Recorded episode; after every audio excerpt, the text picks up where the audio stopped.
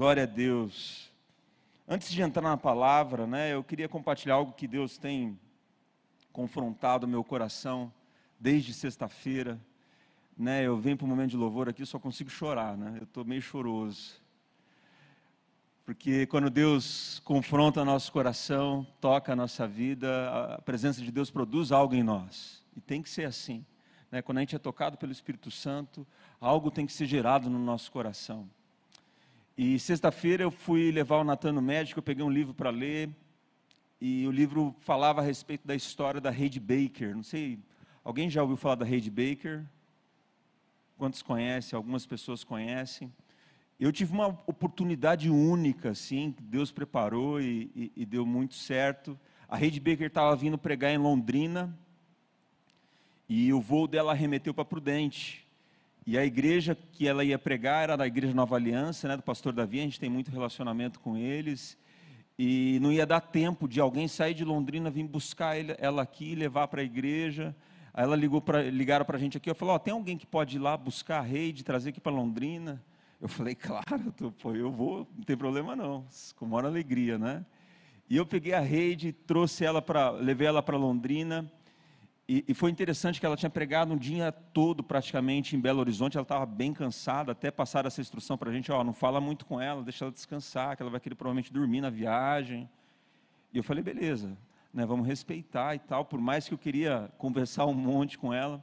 Mas foi interessante que essa mulher, ela foi daqui cansada, né, porque o, ela, o voo dela remeteu para Prudente, tinha passado horas de viagem, e, e muito cansada, exausta, e ela foi daqui de Prudente até Londrina orando, sem parar, irmão, sabe aquela coisa assim? E, e, ela não precisa disso, né? Às vezes a gente olha para a pessoa e você acha que né, não tem profundidade, e aquela coisa acha que é só no palco, mas quando eu conheci aquela mulher e vi que ela, ela não tinha necessidade nenhuma de mostrar nada para a gente ali, mas ela veio de Prudente, ela foi de Prudente até Londrina, duas horas e pouquinho, sem parar de orar em línguas orando de línguas de lá até Londrina, né? daqui de Prudente até Londrina.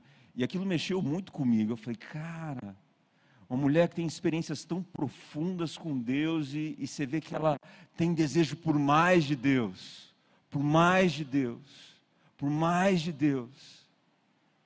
E eu estava lendo a história dela, né, o testemunho dela, e ela foi tocada pelo Espírito Santo de maneira muito poderosa, e ela foi né, ela teve várias experiências em missões na China, em outros lugares, na Indonésia.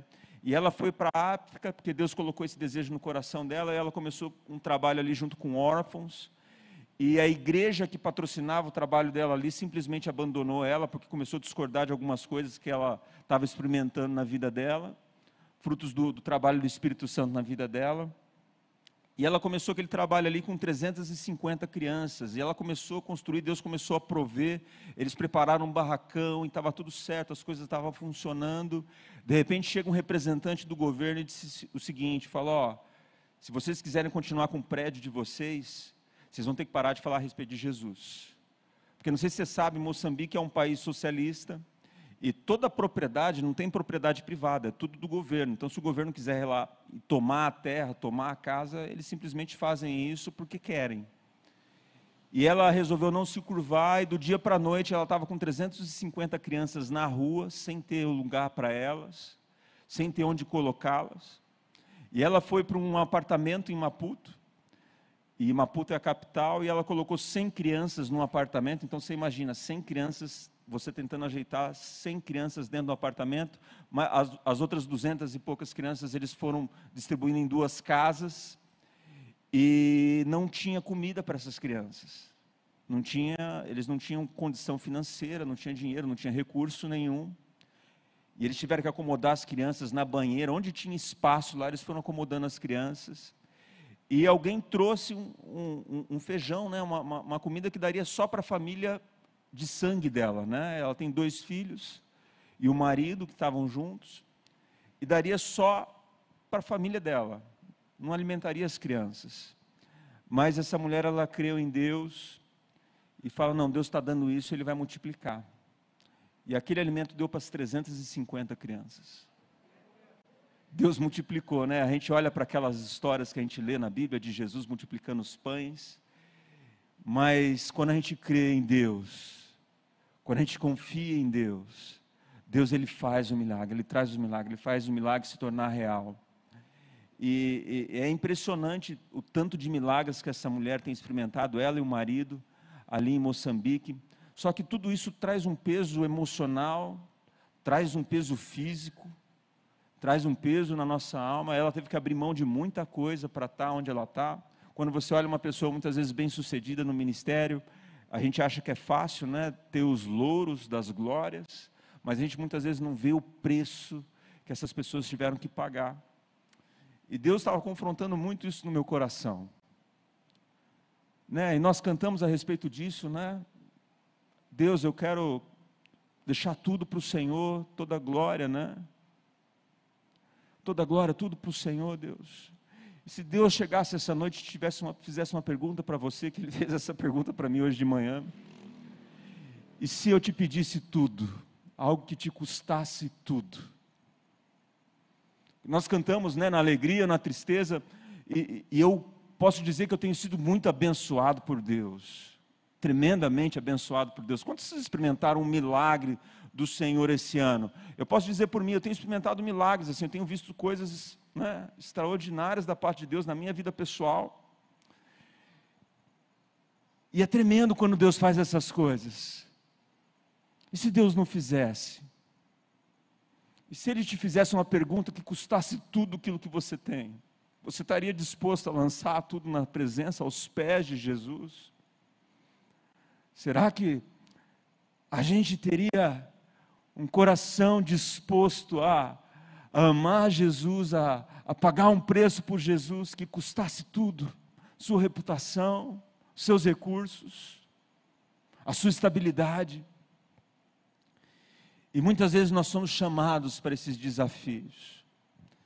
E a gente muitas vezes tem que tomar cuidado com aquilo que a gente está cantando, porque muitas vezes a gente canta sem ter o discernimento, porque a gente fala porque a gente acha bonito, que é a letra da música, mas essas coisas têm que produzir raiz no nosso coração.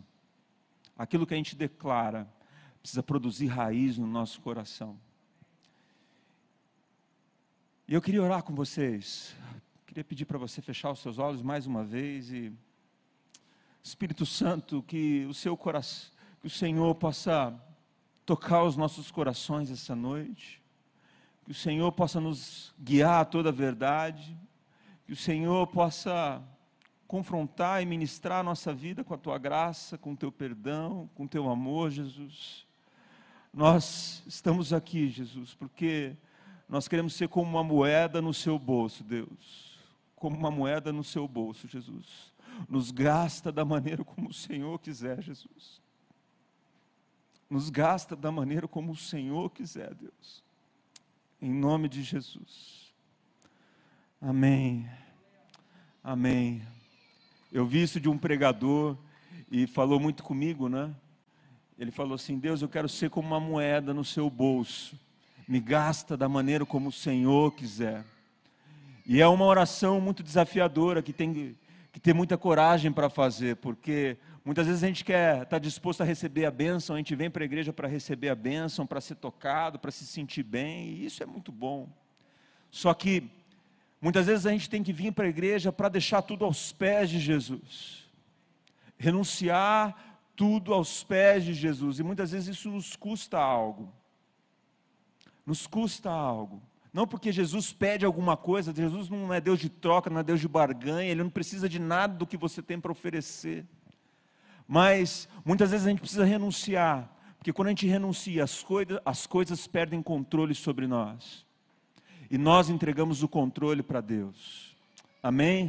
Não vou falar sobre isso não, senão eu vou entrar em outro assunto.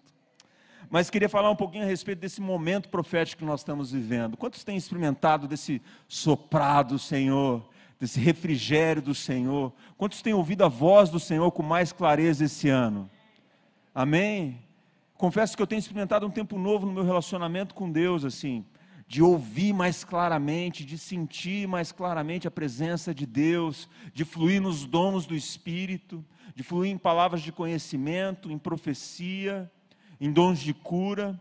Eu creio que Deus tem liberado algo novo aqui no nosso meio Né? A gente tem visto nos nossos cultos, a gente geralmente tem essa sensação de intensidade, de fogo, da presença de Deus nos retiros, né? Quando a gente separa um tempo, vai todo mundo buscar a Deus e a gente fica na presença de Deus e não tem tempo para acabar. Mas a gente tem experimentado essa intensidade nos nossos cultos, isso é tão bom. Muitas vezes os nossos cultos demoram um pouquinho mais, né, e a gente estende um pouquinho mais, mas não é porque a gente quer demorar, não, mas é porque o Senhor está fluindo, está falando e está fazendo, e nós queremos ficar debaixo dessa bênção. E é interessante isso, porque profetizar é tornar o coração de Deus conhecido. Simples assim.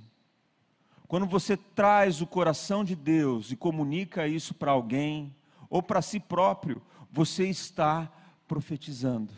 Profetizar é tornar o coração de Deus conhecido, simples assim. Muitas vezes a gente cria essa, essa áurea de que profetizar é algo para uma pessoa separada, uma pessoa ungida.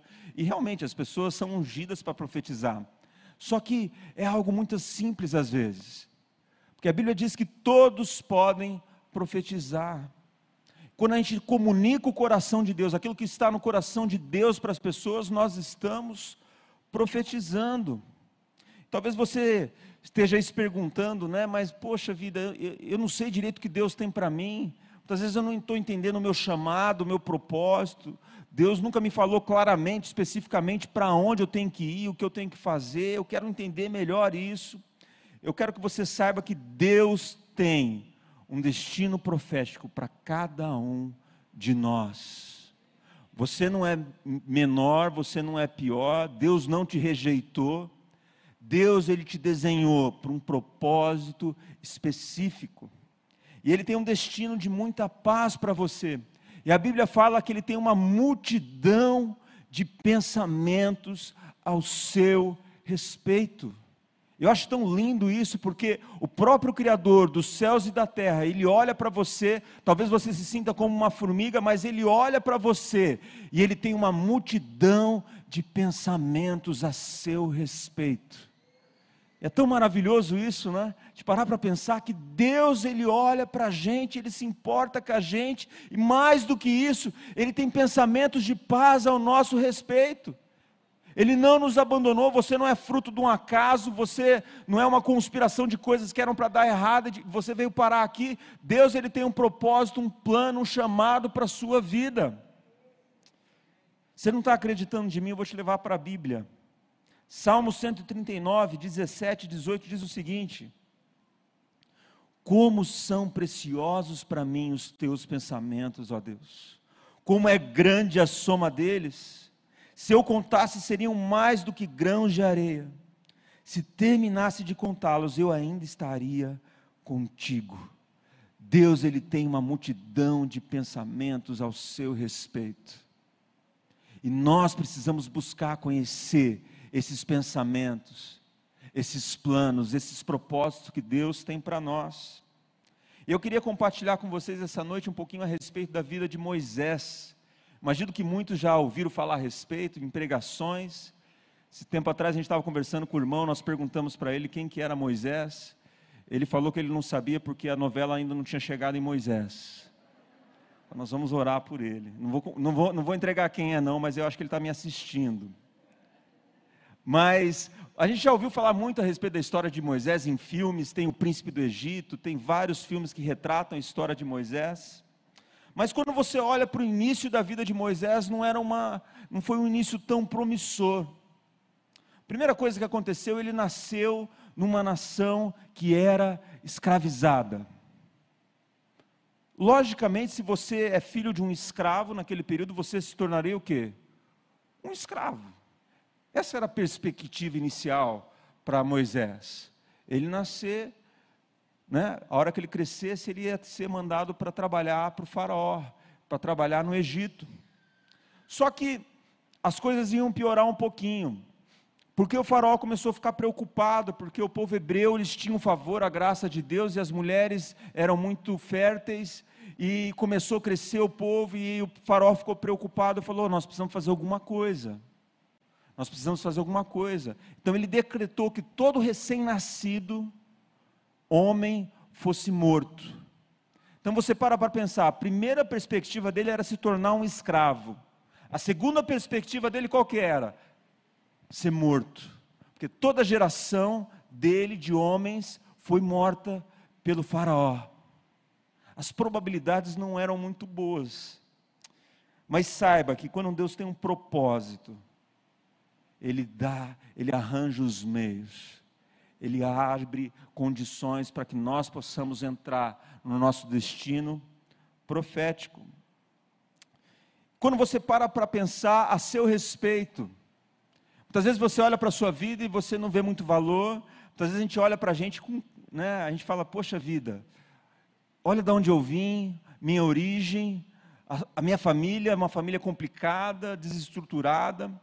Mas quando você para para pensar que você era um no meio de mais de 100 milhões de espermatozoides, e você foi o único que alcançou o óvulo da sua mãe, você acha que isso é fruto do acaso? Você acha que você é fruto de uma coincidência, de alguma coisa que foi sem querer? Talvez você possa olhar para a sua vida e falar assim: mas minha mãe me rejeitou, minha mãe tentou até me abortar. Mas saiba que Deus tem um plano para a sua vida. Se você está aqui essa noite, é porque Deus sonhou com esse dia. Você não está aqui por acaso. Desde o nascimento, desde o ventre da sua mãe, você já é um vitorioso, porque o Senhor colocou essa marca, esse selo em você. Salmo 139, 139, 13 e 16 diz o seguinte: Tu criaste o íntimo do meu ser e me teceste no ventre da minha mãe. Eu te louvo porque me fizeste de modo especial e admirável. Tuas obras são maravilhosas, disso tenho plena certeza. Meus ossos não estão escondidos de ti, quando em secreto fui formado, entretecido como nas profundezas da terra. Os teus olhos viram o meu embrião, todos os dias, determinados para mim, foram escritos no teu livro antes de qualquer um deles existir. Meu irmão, Deus não se enganou ao seu respeito. Deus não estava enganado quando você foi formado, Ele te conhecia desde o ventre da sua mãe. Tem algo do Senhor sendo gerado na sua vida. E quando você olha para Moisés, voltando para a história de Moisés, a mãe dele fica preocupada e vê que ele ia morrer e ela arranja um meio de colocar ele no rio Nilo dentro de um cesto e ele vai parar na onde? Nas mãos da filha do faraó. E a filha do faraó se compadece daquele menino e pega aquele menino e começa a criar aquele menino. Mas Deus queria gerar algo no coração de Moisés. Porque Deus tinha um plano, um propósito, e desde pequeno Deus começou a incutir algo no coração dele, queria prepará-lo para uma grande obra lá na frente. E o que, que a, a filha do faraó faz? Ela procura uma mulher hebreia para que possa amamentar aquele menino. E quem Deus coloca na vida de Moisés? A mãe dele, a mãe biológica, e ela amamenta aquele menino. Falei com vocês alguns domingos atrás, né, quando falávamos a respeito das mulheres. As mães são aquelas que comunicam o senso de justiça para o filho. E eu creio que quando a mãe de Moisés estava amamentando ela ali, ela estava comunicando valores, princípios, esse senso de justiça, daquilo que é certo, do que é errado, daquele fogo no coração que muitas vezes é, vem no nosso coração, sabe, de que você olha para uma coisa e fala, cara, isso não está certo, isso vai contra os meus princípios, vai contra os meus valores. São as mulheres que comunicam isso para os filhos. E a mãe de Moisés estava comunicando esses valores para ele ali, desde pequenininho, porque Deus estava preparando Moisés para uma obra que aconteceria lá na frente. Só que não parou por aí. Ele foi amamentado pela mãe biológica, mas ele foi criado no meio do quê? Dos egípcios. Porque isso também estava relacionado ao chamado, ao propósito que Deus tinha para a vida dele. Deus estava moldando a vida de Moisés para algo que seria muito maior do que ele. Ele estava recebendo valores, um senso de justiça com relação ao povo de origem dele e estava sendo criado pelo povo egípcio para entender como é que as coisas aconteciam, como é que o reino do, do Egito funcionava, porque Deus queria que ele fosse usado para libertar o povo daquela situação. Muitas vezes a gente olha né, para as dificuldades que a gente passa na nossa vida, para a nossa origem, para os nossos traumas, para as nossas dores, e a gente olha para isso com aborrecimento, porque isso entristece o nosso coração. A gente olha para isso, meu, por que, que isso aconteceu comigo? Por que, que Deus permitiu que isso acontecesse? Não é verdade? Muitas vezes a gente olha para coisas que aconteceram no nosso passado, isso traz dor para o nosso coração. Isso muitas vezes fere o nosso espírito, fere a nossa alma. Mas saiba que todas as coisas cooperam para o bem daqueles que amam a Deus. Talvez você tenha olhado para a sua história com vergonha. Talvez você olhe para a sua história e fala, cara, olha o que aconteceu comigo, olha o que Deus permitiu que acontecesse comigo. Mas muitas vezes Deus quer orar, olhar para o seu passado, para que você seja curado e transformado, e aquilo que você sofreu seja usado para remédio para pessoas que passaram pela mesma situação que você passou. Para de ficar olhando para o seu passado como uma tragédia pessoal e começa a olhar o que Deus está fazendo hoje, porque Deus não olha para você da perspectiva do seu passado. Muitas vezes nós estamos definindo o nosso presente baseado nas coisas que aconteceram no seu passado, no nosso passado, mas Deus olha para nós com uma perspectiva diferente. Ele não olha da perspectiva do nosso passado, Deus olha para nós com a perspectiva do quê? Do futuro. É interessante que isso, que, e é tão maravilhoso que isso, porque nós pertencemos a Jesus e a nossa identidade é formada não baseada naquilo que nós passamos, mas naquilo que nós vamos passar. Faz sentido? Amém? Nós precisamos começar a valorizar o lugar da onde nós viemos. Não valorizar porque você tem que ter alegria nos traumas que você viveu, não é isso mas entender que você encontrou Jesus e Ele saurou, te libertou, transformou a sua vida, e você já não vive mais baseado no seu passado, você pode olhar para aquilo e não vai ter problema, não vai ter dor no seu coração, porque você vai olhar para aquilo e você vai saber que Deus fez uma grande obra na sua vida que Deus tem algo maravilhoso para fazer lá na frente. Se nós não aceitarmos o nosso passado, se nós vivemos presos no nosso passado, nós não vamos ter condições de abraçar o futuro que Deus tem para nós. Se nós não entrarmos em paz com o nosso passado, eu costumo dizer que problemas não resolvidos no nosso passado nos visitam no futuro. Se você não tratar algumas coisas no seu coração, se você não permitir que Deus trate algumas coisas no seu coração, isso vai te visitar no futuro.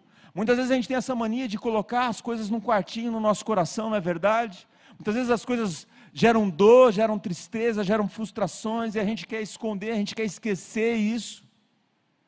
Mas muitas vezes Deus quer tocar nessas feridas do nosso coração, para trazer cura. Não porque é um Deus que gosta de produzir dor em você, não mas Ele quer te ver curado, Ele quer te ver liberto. A Bíblia fala que nós fomos feitos nova criatura, e essa palavra nova não é algo assim reformado, não é o que Deus deu um jeitinho, Deus só passou um pano, não, é um novo protótipo. É algo novo que Deus gerou na sua vida, no seu coração, e você não precisa mais viver definido pelo seu passado mas começa a olhar para isso de maneira diferente, começa a olhar para Deus te preparando para algo melhor, porque quando a gente fala que todas as coisas cooperam, o seu passado muitas vezes vai ser a mola propulsora que Deus vai usar para te lançar para o seu destino profético. Amém? Após ser desmamado, Moisés ele foi criado ali como um príncipe no Egito mas ainda no fundo do seu coração ele nutria algo pelo povo que trouxe ele para a vida. Ele nutria algo pelos hebreus ali. Ele tinha algo no coração dele. Porque aquilo fazia parte do chamado dele. Sabe aquela coisa que muitas vezes queima no seu coração, você não entende, mas tem algo ali quando você vê uma situação de injustiça, ou você vê muitas vezes uma pessoa na rua que, que vai de encontro com algo que Deus está colocando no seu coração, e seu coração começa a queimar por aquilo. Não sei se alguém já teve uma sensação assim, né, de você ver uma situação e aquilo começar a queimar no seu coração. E Moisés passou justamente uma situação dessa. Ele estava andando pelo Egito e ele encontrou um egípcio maltratando, espancando um hebreu. E a reação dele foi espontânea. Ele foi lá e atacou aquele egípcio e matou aquele cara. Naquele momento, Moisés ele estava tendo um vislumbre do chamado dele. É interessante isso, porque é, aquilo ardia no coração dele, estava queimando no coração dele. Só que tinha uma coisa aqui importante: estava fora de tempo era fora de tempo. Quando nós estamos agindo fora do tempo de Deus para a nossa vida, nós geralmente agimos da maneira errada. Nós agimos de maneira equivocada. Porque Deus determinou um tempo certo para todas as coisas da nossa vida. Não sei se você já ouviu falar da expressão Kairos. Kairos é o tempo oportuno de Deus. Quando você olha para o grego, tem duas palavras que definem a palavra tempo, que é o cronos que fala da nossa cronologia, né, dos nossos tempos e horas, nosso calendário, semanas, meses e anos. Mas tem uma palavra para definir tempo que é kairos, que é o tempo oportuno de Deus. Sabe aquele momento, aquela janela de oportunidade, aquela muitas vezes aquela porta que é aberta para você e as coisas começam a acontecer na sua vida, as coisas parecem que começam a dar certo.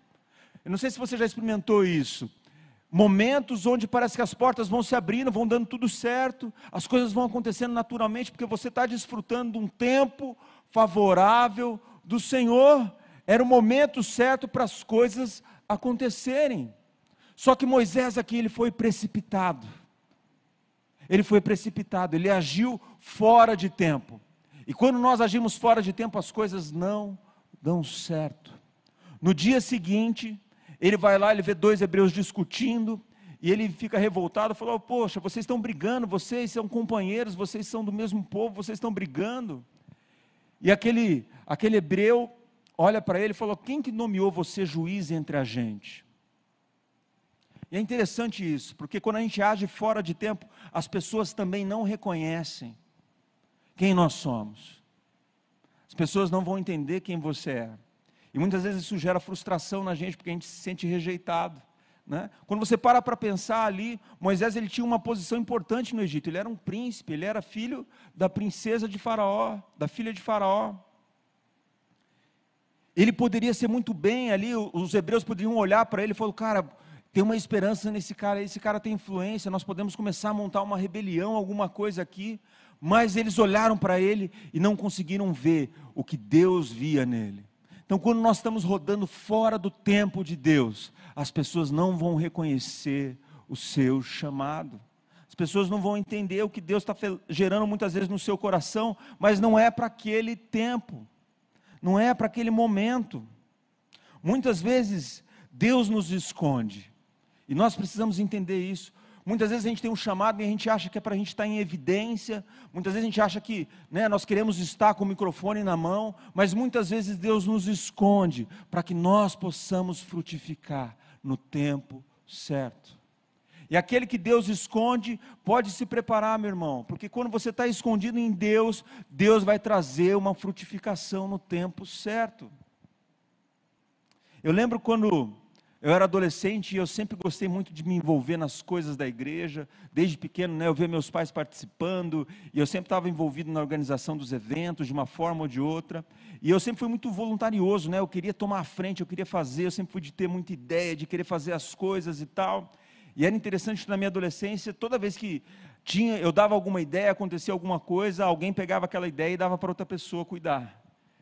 E eu ficava bravo com aquilo, porque eu queria fazer aquilo, né? Estava no meu coração, eu que dei a ideia, a ideia era minha, eu queria fazer do meu jeito, eu queria liderar aquilo, né? Mas toda vez alguém ia lá e tomava a frente. E foi por assim por muito tempo, né? Isso começou a gerar angústia no meu coração. Mas hoje eu olho para aquele tempo e percebo que Deus estava me ensinando alguns princípios e alguns valores que eu carrego hoje. Que talvez se eu tivesse tomado a frente, talvez se eu tivesse liderando naquele momento, aquilo ia trazer coisas negativas para o meu coração. Deus naquele período me ensinou a submeter aos meus líderes, a me submeter às, pessoas, às autoridades. Me ensinou que muitas vezes, mesmo discordando, mesmo achando que deveria ser de outro jeito, eu vou me submeter, porque é uma autoridade espiritual na minha vida. E isso me abençoa demais hoje. Quando a gente entende isso, quando a gente entende que Deus tem um tempo determinado para todas as coisas, isso traz paz para o nosso coração, isso nos traz segurança. Nós precisamos entender que muitas vezes Deus ele vai trabalhar coisas no nosso coração que vão nos custar coisas, mas não é porque Deus gosta de trazer dor no seu coração, mas porque a Bíblia diz que as provas e tribulações geram em nós perseverança. E sabe o que a perseverança gera em nós? Um caráter aprovado. E um caráter aprovado gera em nós esperança. E o que, que é essa esperança? Essa esperança é essa confiança plena em Deus, de saber que Ele vai prover todas as coisas. Muitas vezes, quando a gente está andando fora de tempo, nós se tornamos orgulhosos. Tiago 4,6 diz o seguinte: Deus resiste aos soberbos, mas dá graça aos humildes. Quando nós estamos rodando fora de tempo, nós corremos um risco muito sério de trazer orgulho para o nosso coração, de nos tornarmos soberbos. E esse não é o plano, não é o propósito de Deus. Quando a soberba está subindo para o seu coração, quando você está se tornando orgulhoso daquilo que você está fazendo, isso é um sinal de que você está rodando fora do tempo de Deus para a sua vida. Porque Deus ele não quer que você seja glorificado. Ele não quer que você busque glória para si. Muitas vezes Deus nos coloca em lugares de honra, sim. Deus nos honra. Mas não é porque nós queremos buscar e estar nesses lugares de evidência, de trazer glória para nós, não. Nós precisamos buscar dar toda a glória para Deus. E quando a gente tem um coração orgulhoso, um coração altivo, isso é perigoso, porque isso começa a dar material para Satanás tocar a nossa vida. E nós precisamos ter cuidado. Amém? Está todo mundo aí?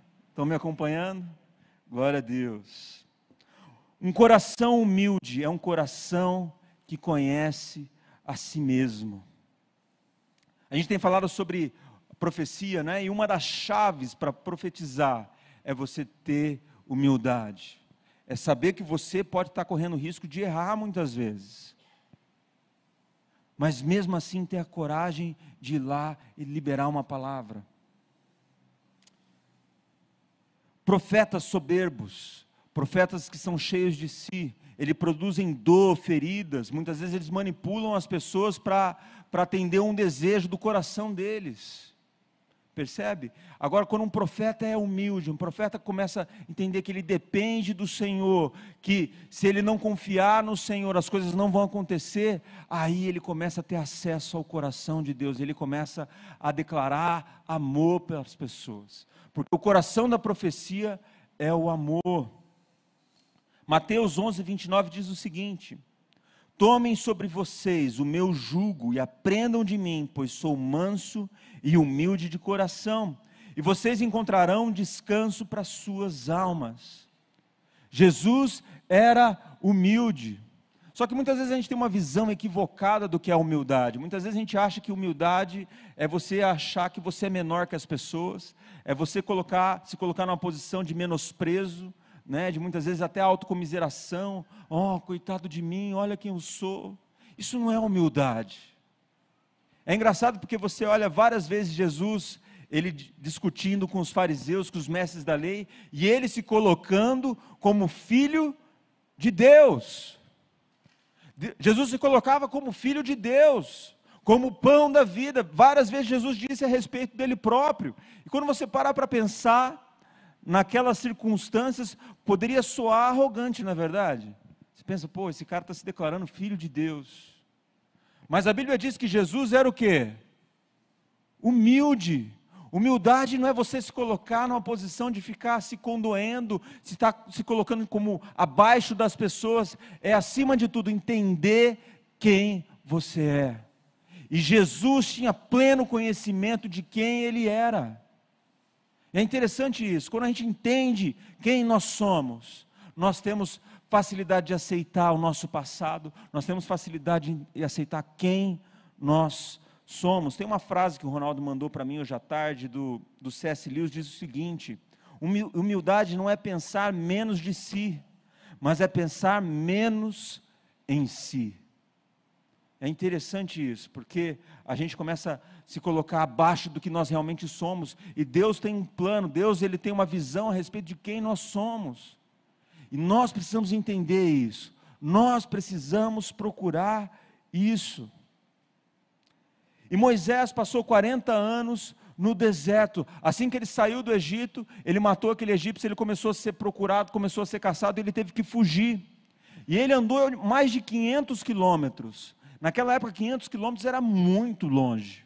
E ele não andou só em linha reta, porque você ia atravessar o deserto, você tinha que atravessar o deserto parando em oásis, em lugares que tinham mananciais de água.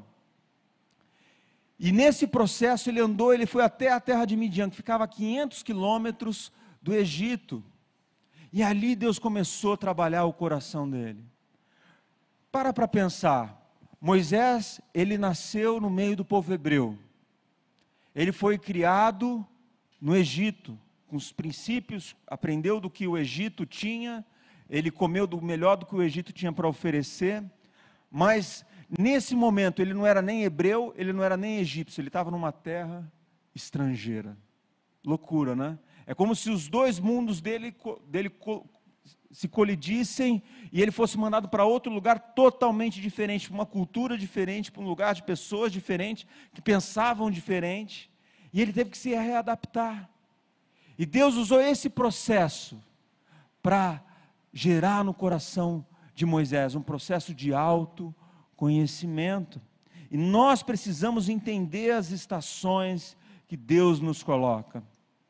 Lá no livro de Reis, fala a respeito dos filhos de Sacá.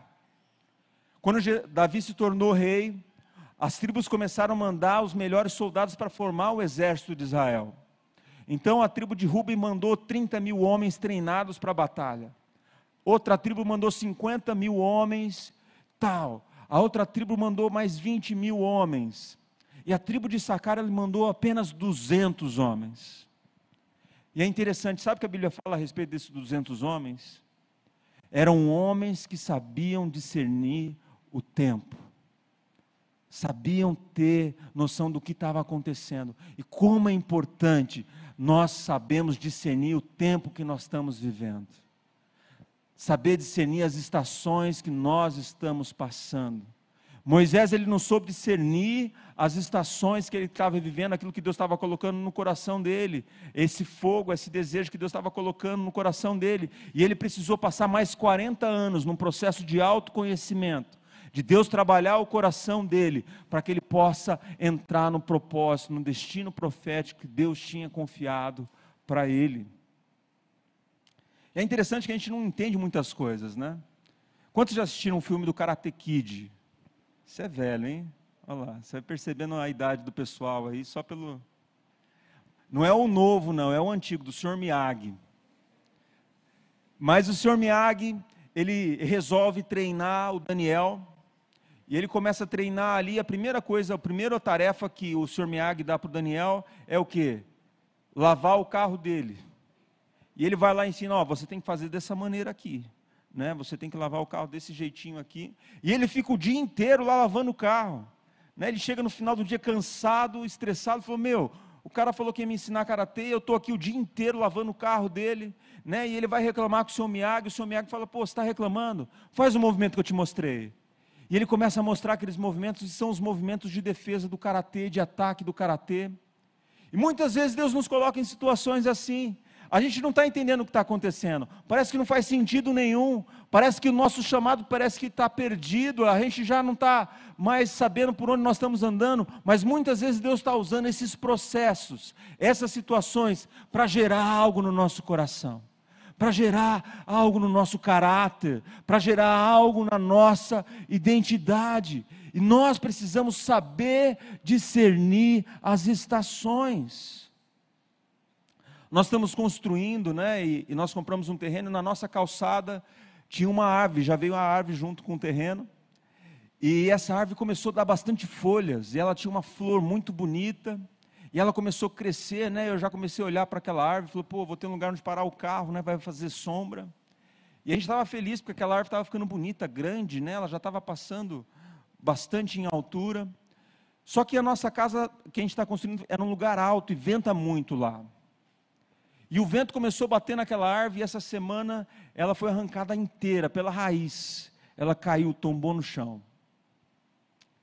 E é interessante isso, porque isso comunica uma verdade espiritual. E quando eu vi aquilo, Deus falou comigo. Porque muitas vezes a gente pode ter uma, uma copa grande, a gente pode fazer bastante sombra, a gente pode dar flores lindas, só que se nós não tivermos raízes no nosso coração, aquilo não vai permanecer.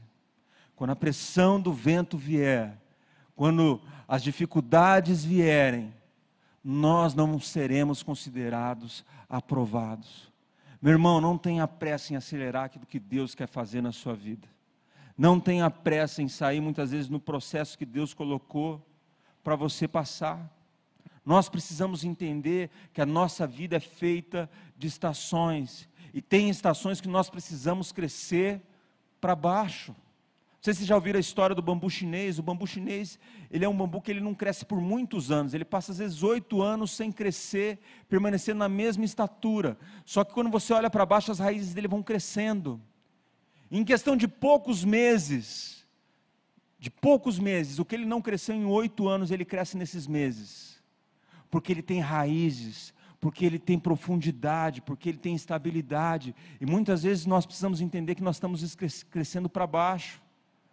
Deus está fazendo um processo no nosso coração para nos dar solidez, para nos dar lastro, para que nós possamos resistir à pressão do vento. As provações, as lutas, as tribulações geram em nós um caráter aprovado. Se não entendemos quem somos em Deus, vamos ser como um foguete que muitas vezes decola a todo vapor, mas logo ele rodopeia no ar e perde o controle, perde a direção. E meu irmão, Deus não se enganou a seu respeito. Saiba discernir os tempos e as estações, para que você possa aproveitar tudo aquilo que Deus tem para você. Amém? Humildade produz ousadia. Isso pode soar contraditório, né? A gente para para pensar, humildade gerar ousadia. Mas essa é outra chave do profético. Se a gente quer acessar o nosso destino profético, nós precisamos também ser ousados.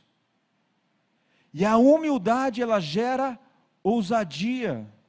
Sabe por quê? Quando a gente entende quem nós somos em Deus, quando nós entendemos o nosso papel em Deus, nós ganhamos confiança de que Ele pode fazer através de nós. Então a humildade é a chave para você ter ousadia no reino de Deus. E se isso soa contraditório, entendo que muitas vezes Deus faz coisas loucas para confundir as sábias. No Monte Horebe, Moisés teve um encontro poderoso com Deus. Você já deve ter ouvido falar da sarça ardente. E é interessante porque Deus começa a falar com Moisés ali, eles começam a conversar, e ele dá uma resposta interessante, está lá em Êxodo 3,11. Deus começa a dizer para ele o futuro profético que ele tem para ele, e Moisés dá uma resposta para Deus: Quem sou eu para apresentar-me ao Faraó e tirar os israelitas do Egito? É interessante aqui, porque isso aqui é fala de um homem que entendeu quem ele era. Era um projeto muito maior do que ele. Era algo que estava além da possibilidade humana dele, da capacidade humana dele. Mas entendam que um sinal importante de que Deus está mudando a estação na sua vida é quando Deus te apresenta um projeto que é muito maior do que você. Quando Deus te colocar um projeto, um desafio que é maior do que as suas forças podem ter, maior do que a sua capacidade, isso é um sinal de que Deus está mudando a sua estação. Sabe por que Moisés teve a capacidade de dizer isso? Deus, eu não posso. E era isso que Deus estava procurando em Moisés. Uma identidade que entendesse que sem Deus ele não poderia fazer algo tão grande. Porque Pensa o seguinte: se nós estamos fazendo alguma coisa que nós somos bons muitas vezes, que é fruto da nossa capacidade humana, a glória é para quem? É nossa. Porque a gente que fez, é a nossa capacidade, é fruto daquilo que nós podemos fazer. Só que quando nós estamos operando em algo que vai além da nossa capacidade, que vai além daquilo que nós podemos fazer, nós precisamos acessar a nossa confiança em Deus, nós precisamos buscar força em Deus. A glória vai para quem? Para Deus. E é isso que Deus quer produzir em nós, essa confiança, essa certeza, essa segurança, que toda glória, toda honra é para Ele. E Deus quer gerar em nós esse processo de entender quem nós somos para que nós possamos ser ousados no nosso chamado, para que nós possamos andar na direção daquilo que Deus tem para nós. Deus sabia que Moisés não conseguiria na força do braço dele. Deus sabia disso. E ele deu um sinal claro da autoridade de Deus sobre a vida de Moisés, que foi o cajado dele.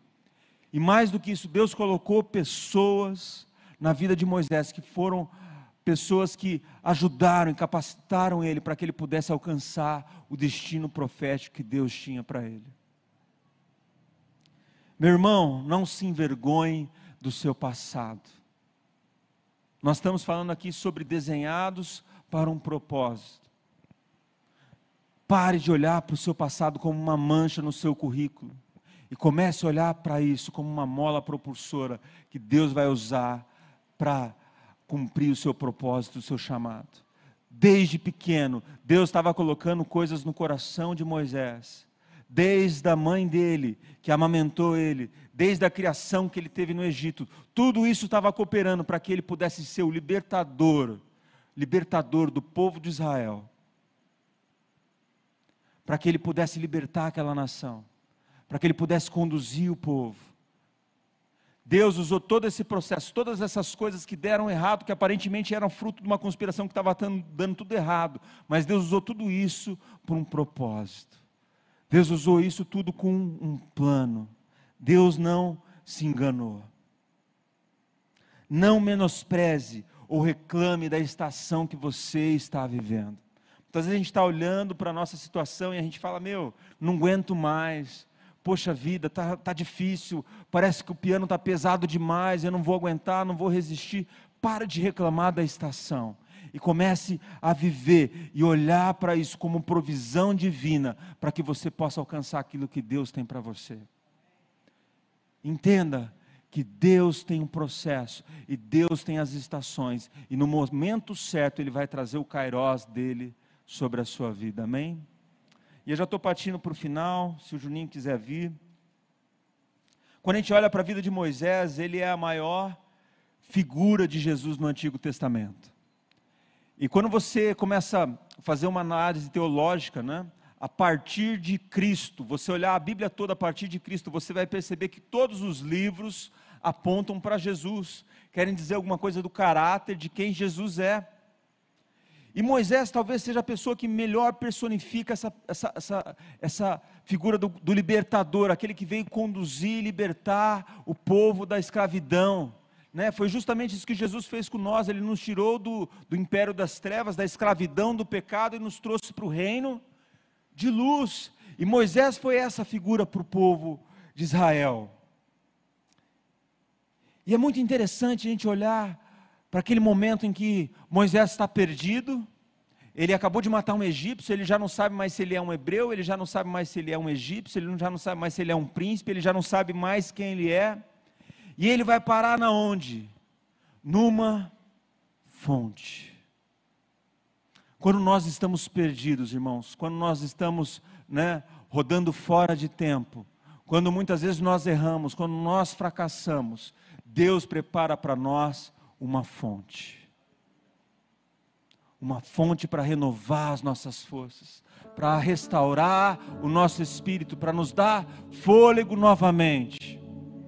E muitas vezes essas fontes, elas podem ser uma palavra, elas podem ser a sua família, podem ser pessoas, amigos que se aproximam de você e vão comunicar a graça de Deus. E é interessante que fonte ela fala muito a respeito da graça de Deus. Fonte é algo que muitas vezes a gente vai lá e bebe, mas a gente não percebe que uma pessoa precisou pagar um preço para que tivesse água ali. Ela precisou cavucar, ela precisou gastar tempo, ela precisou gastar energia para que aquele poço fosse aberto e você pudesse simplesmente ir lá e buscar a água e beber daquela água e desfrutar daquela água. E foi isso que Jesus fez por nós. Ele pagou um preço altíssimo para que eu e você pudéssemos estar aqui hoje, para que eu e você pudéssemos andar como pessoas que foram libertos pela graça de Deus. E eu creio que o Senhor quer prover uma fonte essa noite para você. Talvez você, né, tenha esteja olhando para a sua vida e você não está entendendo a estação que você está vivendo. Talvez hoje você está olhando para o seu passado e, e olhe para isso com desprezo, com dor, com ressentimento. Mas saiba que Deus tem uma fonte para você. Em João 4, Jesus ele encontra com aquela mulher samaritana, e aquela mulher samaritana é uma figura da igreja, uma figura de quem nós somos. Ela chega ali perdida, achando que aquele, aquela fonte era o sustento, né? era a maneira como ela poderia buscar água para a família dela. E aquela mulher, ela estava com a identidade dela distorcida. Ela já estava no quinto, já, já tinha tido cinco casamentos. O homem com quem ela estava morando já não, não era o marido dela. Ela estava perdida. Mas Jesus provisionou uma fonte para aquela mulher. E ela teve um encontro com Jesus. E Jesus disse algo muito lindo para ela: Quem beber da fonte que eu lhe der, jamais terá sede. Jamais terá sede. E essa é a nossa esperança. Esse é o nosso desejo. Poder beber, experimentar dessa água que mata a nossa sede e restaura o nosso destino. E eu queria ter um momento de oração com vocês. Eu queria te convidar a você se colocar de pé. E talvez você se sinta como Moisés ali, logo depois que ele matou aquele egípcio, ele estava perdido a respeito do destino dele. Ele foi para uma terra estrangeira e talvez você está se sentindo um estranho no ninho. Você não está entendendo o que Deus quer fazer, o porquê Deus fez isso, o porquê Deus permitiu aquilo. Você está olhando para o seu passado e fala: Meu, olha só o que aconteceu comigo, como Deus permitiu uma coisa dessas. Mas saiba que nesse lugar há uma fonte para você. Eu queria que você fechasse seus olhos, eu queria chamar o Ministério do Louvor aqui. E com seus olhos fechados, eu queria que vocês ouvissem essa canção e que você possa permitir que o Espírito Santo fale com você. Espírito Santo, vem nesse lugar essa noite, Pai. Nós oramos para que o teu doce Espírito possa alcançar os corações e que essa noite, Deus, eles possam experimentar dessa fonte de água cristalina, refrescante, que eles possam experimentar dessa graça poderosa do Senhor, que restaura a nossa identidade, restaura a nossa identidade, Deus, e nos aponta para o nosso chamado, nos aponta para o propósito que o Senhor tem para nós, Deus. Que nós não venhamos viver olhando para o nosso passado com desprezo, mas que nós possamos olhar para isso como pessoas curadas e restauradas pelo Senhor. Para que nós possamos, Deus, verdadeiramente viver de acordo com aquilo que o Senhor tem para nós, viver de acordo com o chamado, com aquilo que o Senhor tem ardido no nosso coração, Deus, em nome de Jesus, em nome de Jesus, Deus.